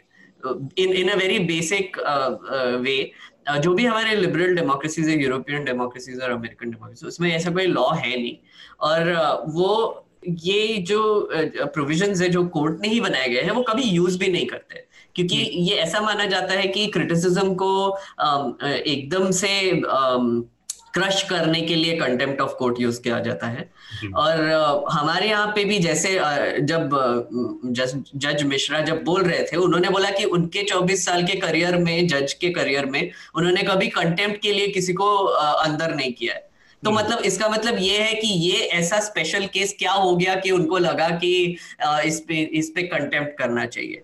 ये हमको पूछना पड़ेगा। और ये मुझे मेरे हिसाब से ये थोड़ा सा टारगेटेड भी है। क्योंकि हम्म। मैंने जैसे बोला प्रशांत भूषण काफ़ी केसेस ऐसे हैंडल कर रहे हैं जो अभी हमारे करंट एडमिनिस्ट्रेशन को बहुत अनकंफर्टेबल कर रहे हैं। तो आपको कुछ कहना है? एक एक लास्ट लास्ट चीज़ सर हाँ, एक एक बस इतना ही बोलना था कि हमको ये ये मामले में से एक और आ, आ, ये पता चलता है कि उनके जो पहले जो ट्वीट्स थे जो हाँ. जो भी दो ट्वीट्स किए थे वो वो वैसे ही चल रहे थे वो ट्वीट्स चले गए रीट्वीट होके लोग भूल गए अभी कोर्ट ने जब इस पे केस फ़ाइल किया तो वो ज़्यादा पॉपुलर हो गए और फिर उसकी वजह से कोर्ट का और और जितना भी उनको लग रहा है बेइज्जती हुई है वो ज़्यादा बढ़ गई है तो वो जब अब, अब इस पे दो घंटे की हियरिंग हो रही है और जब एडवोकेट दवे पूरा राज्यसभा के सीट से लेके सब कुछ अगर एयर कर रहे हैं हाँ। तो वो अब इस इस मामले में फिर जुडिशरी का तो मतलब इंसल्ट हो ही रहा है या फिर हाँ। वो इंस्टीट्यूशन का इंस्टीट्यूशन को जो सॉरी जो नुकसान जो नुकसान हो रहा है हाँ नुकसान हो रहा है वो तो हो ही रहा है। तो मतलब इसका पॉइंट क्या था वो जो मुझे समझ में नहीं आया। राइट आनंद आपको कुछ कहना है इस पर? नहीं मैंने तो कह दिया जो मुख्य बातें मुझे कहनी थी। बस वही मैं कह रहा हूँ कि कंटेम्प्ट ऑफ़ कोर्ट पर हम लोगों ने एक बार और चर्चा की थी और उस पर जो मूलभूत थियोरेटिकल बातें थी मैंने कही थी उसमें तो उसको मैं नहीं दोहरा रहा हूँ और contempt of court as a concept तो कॉन्टेस्टेड है ही और लेकिन उससे ज़्यादा कॉन्टेस्टेड है कि उस पर जो दंडात्मक कार्रवाई होनी चाहिए या नहीं। तो मेरे ख्याल से दंडात्मक कार्रवाई नहीं होनी चाहिए। लेकिन एक नोटिस में कॉन्टेम्प्ट ऑफ़ कोर्ट के ज़रिए नहीं लेकिन एक आम सहमति बन जाती है कि, क्या जो है वोकेबलरी ऑफ़ रिपब्लिक क्या हो? जो शब्दावली हो एक गणराज्य की एक पब्लिक डिस्कोर्स की वो क्या हो? जिसमें एक संस्थात्मक अनुशासन बना रहे। मेरे ख्याल से कहीं कभी कभी वो लकीर जो है प्रशांत भूषण उससे आगे निकल गए। थोड़ा सा समय का वो हमारे पास मैं, मैं एक चीज़ बोलना चाह रहा था एक लाइन। जी। जब भोपाल गैस कांड के पीड़ितों को अभी तक न्याय नहीं मिला है हम्म। जब किसी फैसले में रेसिडेंट और सिटीजन में अंतर नहीं किया जा रहा हो और स्टारवेशन डेथ हो लोग भूखमरी से मर रहे हो जैसे आधार के मामले में हो रहा है ऐसे में जब कोई भूख से तड़प रहा हो किसी की नागरिकता छीनी जा रही हो वैसे में कोई किस कि उन भूख से मरने वालों को लक्ष्मण रेखा क्या बताएँगे वो जो भोपाल गैस कांड के पीड़ित हैं वो न्याय के लिए आज भी भीख मांग रहे हैं। और ये संस्था जेरम के फ्रैंक के शब्दों में कोर्ट ऑन ट्रायल अदालत कटघरे में है। पीड़ितों ने उनको कटघरे में रखा है। स्टारवेशन डेप्स ने फड़े में रखा है। इसलिए मुझे लगता है कि यदि कोई व्यक्ति इन पीड़ितों की तरफ़ से हम्म। आवाज़ बनकर के अदालत में उनकी आवाज़ बन आवाज़ रख रहा है तो हम्म। उनके उनके साथ पूरी जनतांत्रिक लोकतांत्रिक आत्मा उनके साथ है। वो स्पिरिट उनके साथ है। वो अपने व्यक्तिगत हितों के लिए कुछ न उन्होंने किया है और न वो भी कर रहे हैं। ऐसी अलग बात है कि प्रशांत भूषण जी के हर बात से हम भी सहमत नहीं है। जैसे वो आधार के समर्थक हैं लेकिन हम उनके समर्थक नहीं हैं। हम उनसे बड़ी असहमति रखते हैं। लेकिन कुछ जनहित के मामलों में जन जन जनतंत्र की रक्षा के लिए मानवता की रक्षा के लिए जो वो कर रहे हैं, वो बिल्कुल साधुवाद के काबिल है। ठीक बात है, गोपाल जी, इसमें बस एक ही चीज़ मैं कह के और फिर हम रिकमेंडेशन की तरफ़ बढ़ेंगे। आपने बिल्कुल सही कहा कि बहुत सारे ऐसे मुद्दे हैं, चाहे वो गैस ट्रेजडी हो भोपाल की या फिर तमाम और भी मुद्दे हैं सुप्रीम कोर्ट में पड़े, जिसमें से इलेक्टोरल बॉन्ड का मुद्दा है ये वो। लेकिन आप तमाम अच्छे काम कर रहे हैं, इसका ये मतलब नहीं कि आप दस अच्छे कामों के बाद आपने ग्यारहवा जो काम किया उसका आकलन नहीं होगा न्याय के पैमाने हम्म, पर सही हम्म। गलत। तो उस वो अलग मुद्दा है लोग भूख से मर रहे हैं सुप्रीम कोर्ट नहीं कर रहा है उसके लिए वो अलग मुद्दा है। सुप्रीम कोर्ट ने और प्रशांत भूषण ने अब क्या किया और उस पर जो सुप्रीम कोर्ट ये अलग मुद्दा है। तो हम कोशिश करें कि इन चीज़ों को आपस में आ, मिलाएँ नहीं। आ, समय का वो ध्यान रखते हुए हम रिकमेंडेशन की बात करेंगे। तो सबसे पहले मैं आनंद आपसे चाहूँगा कि आ, इस हफ़्ते जो हमारे श्रोता हैं उनके लिए आप अपना रिकमेंडेशन दें। हाँ मैं दो एक में जो है लेख रिकमेंड कर रहा हूँ। ये, मेरे ख्याल से दो सप्ताह पहले हिंदू में आया था समाजशास्त्री दीपांकर गुप्ता का। और इन्होंने जो पलायन है माइग्रेशन जो अभी हुआ लॉकडाउन के संदर्भ में तो उस पर उन्होंने जो नॉन इकोनॉमिक फैक्टर्स हैं, जो गैर आर्थिक कारण है। इस पर एक एनालिसिस किया है और बताया है कि कैसे गैर आर्थिक कारण जो है वो परिवार की ओर जाना हो, घर की ओर जाना हो, इसकी जो इसका जो सामाजिक मनोविज्ञान है, वो ज़्यादा हावी होता है आर्थिक कारणों पर। इस पे उन्होंने एक छोटे से लेख में कुछ उदाहरण पहले के भी दिए हैं और अभी भी उन्होंने कहा कि अभी इसके ठोस डेटा नहीं आए हैं, लेकिन अगर हम इस पर अध्ययन करते हैं तो आर्थिक कारण, आर्थिक से कारण को बताना, उसका पर विश्लेषण करना ज़रूरी है और ज़्यादा आकर्षक भी है पॉलिसी दृष्टि से। लेकिन जो एक बड़ा तबका है, वो गैर आर्थिक कारणों से वापस गया और उस उस पर भी अध्ययन करना उतना ही आवश्यक है। वो एक महत्वपूर्ण लेख मुझे लगा। वो पढ़ सकते हैं। दूसरी, चूँकि न्याय पालिका और उससे संबंधित चीज़ों पर बात हुई हो तो एक एक मुझे संस्मरण वाली पुस्तक याद आई। फैली नैरिमन, जो वरिष्ठ वकील रहे सुप्रीम कोर्ट के उनके एक पुत्र शायद अभी सुप्रीम कोर्ट में जज भी हैं। उन, उनका एक संस्मरण है जिसमें उन्होंने भारतीय न्याय व्यवस्था के अलग अलग पक्षों को व्यक्तिगत दृष्टि से उसमें रखा है अपने संस्मरणों के द्वारा। बिफोर द मेमोरी फील्स यही दोनों मेरे रिकमेंडेशन हैं मेघनाथ आपका रिकमेंडेशन जी uh, मेरे दो रिकमेंडेशन है। एक किताब है जो मेरी काफ़ी फेवरेट है मैं फिर से पढ़ रहा हूँ उसको। The first fifteen lives of Harry August Claire North करके ऑथर है उन्होंने लिखा है। इसमें साइंस फिक्शन बुक है।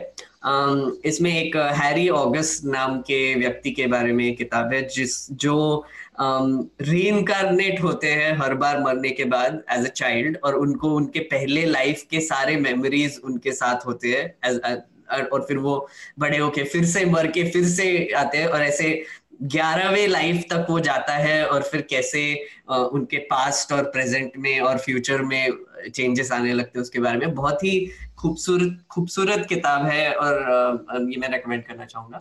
और दूसरा है थोड़ा सा रिलेटेड है मैन फ्रॉम अर्थ करके मूवी है। Uh, मैंने उसको लास्ट वीक फिर से देखा। 2007 की ये मूवी है जिसमें एक क्लोज डोर प्लॉट है। कुछ ज़्यादा मतलब पूरा डायलॉग बेस्ड मूवी है। जिसमें एक आदमी क्लेम करता है कि वो uh, उसका नाम जॉन ओल्डमैन है। वो uh, ह्यूमैनिटी शुरू होने से अभी तक ज़िंदा है और वो कभी मरा नहीं है। तो वो हम्म। उसको uh, कुछ प्रोफेसर और कुछ एकेडमिक्स uh, और कुछ स्केप्टिक्स वो उसको क्वेश्चन करने लगते हैं कि ऐसे कैसे हो सकता है। तो वो हर चीज़ का उत्तर कैसे देता है और फिर क्या क्या ट्विस्ट आते हैं। बहुत ही बढ़िया मूवी है ज़रूर देखिए। ठीक बात। गोपाल जी आपका रिकमेंडेशन बहुत बार जो पब्लिक इंस्टीट्यूशंस हैं वो चकित होने का स्वांग करती हैं। हम्म। उनको सब कुछ पता होता है कि घटनाएँ जो पहले घट रही हैं उन्हीं के कारण अभी की घटना घट रही है हम्म। तो अभी की जो घटना है वो कंपार्टमेंट नहीं है ऑल ऑफ़ ए सडन अचानक घटना अकस्मात कोई घटना नहीं घट गई है हम्म। तो जो पब्लिक इंस्टीट्यूशंस के चकित होने का स्वांग की प्रवृत्ति है उसको सभी को पहचानने की ज़रूरत है क्योंकि ये संस्थाएँ और संस्था में काम करने वाले जनता के नौकर हैं और जनता के नौकरों के सर पे चढ़ाना नहीं चाहिए वो चकित होने के स्वांग को डिकोड करना चाहिए। ऐसा founding fathers of America America वाले कहते हैं फाउंडिंग फादर्स कि जब आप इनअटेंटिव हो जाते हैं ध्यान नहीं देते हैं पब्लिक इंस्टीट्यूशन के परफॉर्मेंस पे तो वो भेड़िया बन जाते हैं। वो जजों को सांसदों को सबको उसमें शामिल करते हैं। तो हम्म। जनता के चाहिए कि वो जागरूक रहें वो देखे कि कौन कहा क्या स्वांग कर रहा है। एक बात ये। हम्म। दूसरी बात ये कि मैं दो किताबों का ज़िक्र करना चाहूँगा। हम्म। एक गैब्रियल गार्सिया मार्कवेज की किताब है जो बहुत ही चर्चित किताब है। हम्म। बहुत लोगों ने पढ़ी है लेकिन दोबारा पढ़ने लायक है। वो है one hundred years of solitude. उसमें एक जगह ज़िक्र आता है कि किसी गाँव में कोई जितने लोग हैं आपस में संकेतों के माध्यम से बात कर रहे हैं। फिर जो सूत्रधार है लेखक है वो बताता है वो संकेतों के माध्यम से इसलिए बात कर रहे हैं क्योंकि अभी अभी सृष्टि का निर्माण हुआ है सभी अभी भाषा का भी गठन नहीं हुआ है। मेरा ये मानना है उस किताब के आलोक में कि सृष्टि का निर्माण चल रहा है। जी। और हर चीज़ का हर बात का नामकरण भी नहीं हुआ है। हम्म। न सारी भावनाओं का नामकरण हुआ है न सारे पेड़ पौधों और जीव जंतुओं कीड़ों मकोड़ों का नामकरण हुआ है। तो इस प्रकार के ज्ञान के अहंकार में हम न बात करें कि सब कुछ जान लिया गया है। बहुत कुछ अनजाना बाकी है और कोरोना वायरस भी ये बताता है कि बहुत कुछ अभी जानना प्रकृति के बारे में बाकी है। और कोरोना के बारे में एक बात मैं कहना चाहता हूँ कि आमतौर पर इस पर ध्यान नहीं दिया गया है कि पर्यावरणीय कारणों से कोरोना फैला क्योंकि यांगजी नदी जो है चीन में वहाँ पर थ्री गॉर्जेस डैम दुनिया का सबसे बड़ा डैम बनाया गया और वहाँ का इकोसिस्टम डिस्टर्ब हुआ। और वहाँ से चमगादड़ के फैलने के कारण और उसी पर कोरोना नाम का वायरस स्थित रहता और आमतौर पे वो हानिकारक नहीं होता है, लेकिन उसको जब विस्थापित कर दिया गया तो वो दूसरे होस्ट खोजने लगा, वो मनुष्यों को ऊपर निवास करने का प्रयास कर रहा है। तो पर्यावरण के साथ, प्रकृति के साथ खिलवाड़ इस अहंकार में करना, संस्थाओं के द्वारा भी वो अहंकार है, संस्थाओं में भी वो अहंकार है, वो एक प्रकार का प्रकृति विरोधी अहंकार है और मुझे लगता है कि सचेत होने की ज़रूरत है प्रकृति के प्रति। ठीक बात। मेरा दो रिकमेंडेशन है, लेकिन इतने खूबसूरत रिकमेंडेशंस के बाद और किताबों की चर्चा के बाद बहुत कंटेम्प्रेरी है। एक तो मैं चाहूँगा कि हमारे जो श्रोता हैं, वो जो वॉल स्ट्रीट जर्नल की रिपोर्ट आई है, उसको ज़रूर पढ़ें, क्योंकि वो हिंदुस्तान से जुड़ी है और इसलिए भी मैं चाहता हूँ लोग उसको पढ़ें, क्योंकि ये रिपोर्ट हिंदुस्तान की किसी मीडिया में आनी चाहिए थी, लेकिन दुर्भाग्य से हिंदुस्तान के मीडिया में इस तरह की चीज़ें फ़िलहाल नहीं देखने सुनने को मिल रही हैं लंबे समय से। तो इसलिए भी इसको पढ़ना ज़रूरी है। जिसका टाइटल है Facebook's hate speech rules collide with Indian politics तो ये रिपोर्ट पढ़ें आप। और इसके अलावा इस पूरे मसले को समझने के लिए एक डॉक्यूमेंट्री है जो कि नेटफ्लिक्स पे अवेलेबल है द ग्रेट हैक करके। अरे बहुत बढ़िया डॉक्यूमेंट्री तो उस डॉक्यूमेंट्री को आप ज़रूर पढ़ें क्योंकि उसमें वो रियल कैरेक्टर्स उस सारी कहानी को हम्म। सामने रख रहे हैं। ये ये सर ये कैम्ब्रिज एनालिटिका वाला है ना? कैम्ब्रिज एनालिटिका हाँ, हाँ. और फेसबुक का जो पूरा गठजोड़ है उसमें जो ब्रिटनी केसर हैं जो विसल ब्लोअर बाद में बने या फिर क्रिस्टोफर वाइली हैं ये लोगों ने पूरी सिचुएशन को आ, सामने रखा है दो कुछ जर्नलिस्टों से बातचीत करके। और कैसे वो पूरी कहानी सामने आई कुछ जर्नलिस्टों के अपने निजी प्रयास से और इन विसल ब्लोअर्स की हिम्मत से उसको समझें किस तरह से आपकी पूरी सोच को आपके पूरे डेमोक्रेटिक इंस्टीट्यूशंस को प्रभावित किया जा रहा है उस इस डॉक्यूमेंट्री फ़िल्म के ज़रिए आपको समझ में आएगी तो इसको ज़रूर पढ़ें देखें इस फ़िल्म को। और उसी डॉक्यूमेंट्री की एक बात से मैं अपनी बात को ख़त्म करूँगा, आज की चर्चा को हम रोकेंगे। उसमें बहुत महत्वपूर्ण बात जब ब्रिटिश पार्लियामेंट के सामने क्रिस्टोफर वाइली की पेशी हुई तो पेशी के दौरान उन्होंने कहा कि जब एक ओलंपिक में कोई ओलंपिक खिलाड़ी ड्रग के केस में पकड़ा जाता है तो उससे ये नहीं पूछा जा, जाता कि तुमने कम मात्रा में ड्रग ली थी या ज़्यादा मात्रा में ली थी या इसका छोटा दंड है या इसका बड़ा दंड है, उसका एक ही दंड होता है कि उसको अपना मेडल गंवाना पड़ता है, उसका मेडल वापस ले लिया जाता है। तो हम जिस तरह से हमारी ये इस तरह की जो है, ये बेईमानियाँ जो हमारी डेमोक्रेटिक प्रोसेस के साथ की जा रही हैं, चुनावों को प्रभावित करने की, इसमें हम कम, ज़्यादा, छोटे, बड़े का हिसाब कैसे रख सकते हैं? इसको तो बचाए रखना हमारी सबसे बड़ी ज़िम्मेदारी है। तो ये बहुत महत्वपूर्ण चीज़ है कि हम अपने इन डेमोक्रेटिक इंस्टीट्यूशन इसको बचाए रखने के लिए जो भी ज़रूरी हो केवल हम टाल मटोल करके फेसबुक की गतिविधियों को ज़्यादा समय तक इसको की अनदेखी नहीं कर सकते हैं। हम अपनी चर्चा को रोके उससे पहले मैं मेघनाथ से चाहूँगा कि हमारी जो अपील है हमारे श्रोताओं से हमारे जो सब्सक्राइबर्स हैं उनसे वो अपनी अपील करें फिर हम चर्चा रोकेंगे। सर दो हफ़्ते पहले नेशनल एजुकेशन पॉलिसी रिवील हुई थी। उसमें जो जो तारीख को रिवील हुई थी उसी दिन हमारे रफेल लैंड हुए थे उसके बाद राम मंदिर भी हुआ था तो उसकी वजह से इसके बारे में ज़्यादा चर्चा नहीं हुई। हम्म। और ये एक बात है कि हमारी जो मीडिया है वो एड पे चलती है और अभी जो सुशांत सिंह का जो आप ड्रामा देख रहे हैं वो टीआरपी लेके आ रहे हैं उनको। तो आपके हित में क्या ज़्यादा इम्पोर्टेंट होगा? सुशांत सिंह का डेथ या फिर ये या फिर नेशनल एजुकेशन पॉलिसी जो आपके बच्चों की फ्यूचर डिसाइड करेगी। तो हमने एक सीरीज़ की है मैंने एक सीरीज़ लिखना शुरू किया है नेशनल एजुकेशन पॉलिसी को एनालाइज करने के लिए।